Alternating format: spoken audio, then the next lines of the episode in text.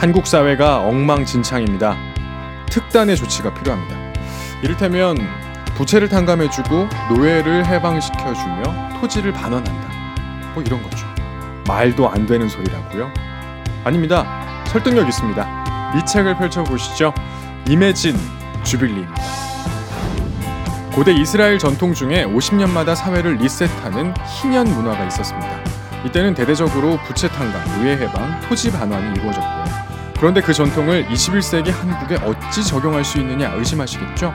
이 책의 저자 양희송은 이 희년의 정신을 오늘의 현실에 맞게 확장시킬 수 있는 가능성은 충분하다고 말합니다. 저자는 구조적으로 빚을 권장하고 빚진 자의 삶을 보호하지 못하는 사회를 지적합니다. 그리고 인신매매, 전쟁포로, 아동노동, 소년병사, 강제결혼, 난민 등 다양한 형태로 비인간화와 반인권 행위가 자행되고 있음을 상기시킵니다. 비정규직 문제와 최저임금의 현실화 역시 역설하죠. 또한 도시개발에 대한 탐욕으로 발생한 참급, 용산 참사와 젠트리피케이션 현상을 사례로 한국의 지대 문제를 꼬집습니다. 희년 사상의 실천이 이루어져야 할 명분은 충분한 셈이죠. 이 도발적 상상을 현실로 끌어오는데 동참하기를 권고합니다.